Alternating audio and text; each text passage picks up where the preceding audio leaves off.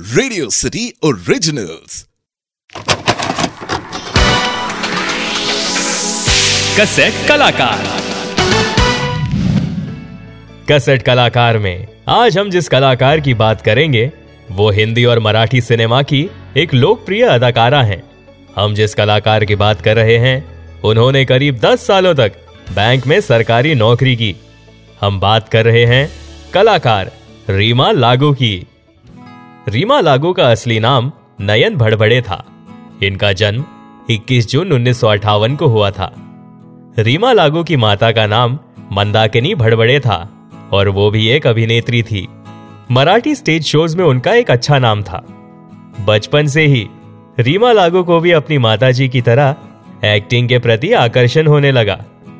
रीमा उस वक्त सिर्फ़ छह साल की थी, जब उन्होंने एक मराठी फ़िल्म मास्टर जी में बतौर बाल कलाकार काम किया था। रीमा लागो ने ऐसी कई फ़िल्मों में एज अ चाइल्ड आर्टिस्ट काम किया था। सिर्फ़ एक्टिंग ही नहीं, रीमा जी पढ़ाई लिखाई में भी आगे थी। वो अपनी पढ़ाई और थिएटर दोनों मन लगाकर किया करती थी। अपने पोस्ट ग्रेजुएशन कंप्लीट करने के बाद मुंबई के सरकारी बैंक में नौकरी करने लगी।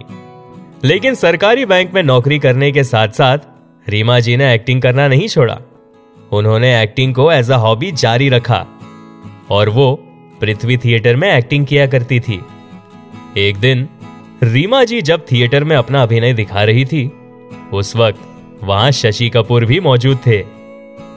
शशि कपूर को रीमा लागू की एक्टिंग दमदार लगी, उन्हें बेहद पसंद आई और फिर उन्होंने अपने मित्र श्याम बेनेगल को बुलाया और उन्हें भी रीमा की दमदार एक्टिंग दिखाई और फिर उन्होंने फ़िल्म कलयुग में रीमा जी को रोल देने के लिए कहा।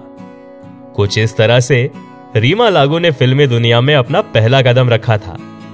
एक बार पृथ्वी थिएटर में रीमा लागू का अभिनय देखकर गोविंद निहलानी बहुत इंप्रेस्ड हुए और उन्होंने रीमा जी को अपनी फ़िल्म आक्रोश में एक नौटंकी डांसर का किरदार निभाने के लिए दिया था।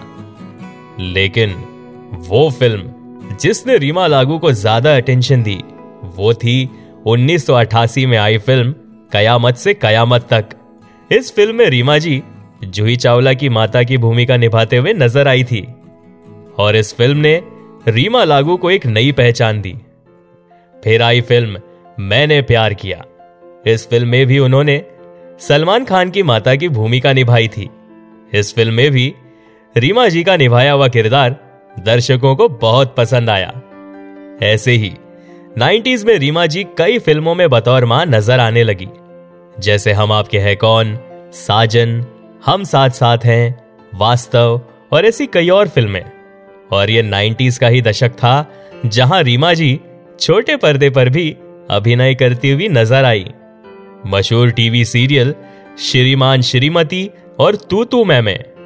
ये वो दो कामयाब टीवी शोज़ थे जिसने रीमा जी को घर घर में एक अलग पहचान दिलाई। रीमा लागू जब बैंक में काम किया करती थी, उस वक्त उन्हें अपने कोवर्कर विवेक लागू से प्यार हो गया था। फिर उन दोनों ने शादी कर ली। विवेक लागू भी थिएटर किया करते थे। और साथ ही उन्होंने मराठी सिनेमा में भी काम किया था। और विवेक ही वो शख्स थे जिन्होंने उनका नाम नयन से बदलकर रीमा लागू रखा था। शादी के बाद उनकी एक बेटी हुई, मृणमयी। लेकिन कुछ समय बाद ही रीमा और विवेक का डिवोर्स हो गया था। लेकिन इन दोनों ने फिर दोबारा शादी नहीं की। डिवोर्स होने के कई साल बाद, जब रीमा और विवेक मिले तो दोनों ने मिलकर एक प्ले बनाया, जिसका नाम था दूसरा सिलसिला। रीमा लागू एक ऐसी एक्ट्रेस थी, जो किसी भी तरह के रोल्स को फ्लुएंटली निभाती थी। फिर चाहे वो कॉमेडी हो सीरियस रोल्स हो, या फिर नेगेटिव किरदार वो हर कैरेक्टर में खुद को ढा लेती थी। और दर्शकों को भी उनका हर तरह का निभाया हुआ किरदार पसंद आता था। रीमा लागू को वी. शांताराम अवार्ड से सम्मानित किया गया था। रंगीला, कल होना हो, गुमराह, जय किशन, मैंने प्यार किया, हम आपके हैं कौन? साजन, कयामत से कयामत तक, हम साथ साथ हैं। और ऐसी कई और कामयाब और यादगार फ़िल्मों का वो हिस्सा रही हैं। 2017 में रीमा जी टीवी सीरीज़ नामकरण में काम कर रही थी। इस शो को महेश भट्ट बना रहे थे। और इस शो में रीमा जी नेगेटिव किरदार निभा रही थी। 17 मई 2017 को शूटिंग करके घर आई। तो देर रात उन्हें बेचैनी होने लगी।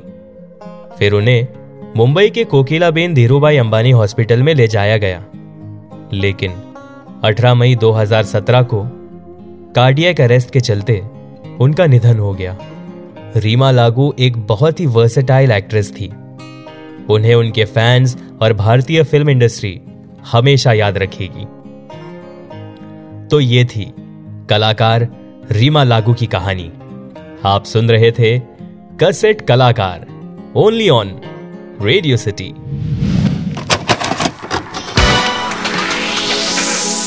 cassette कलाकार।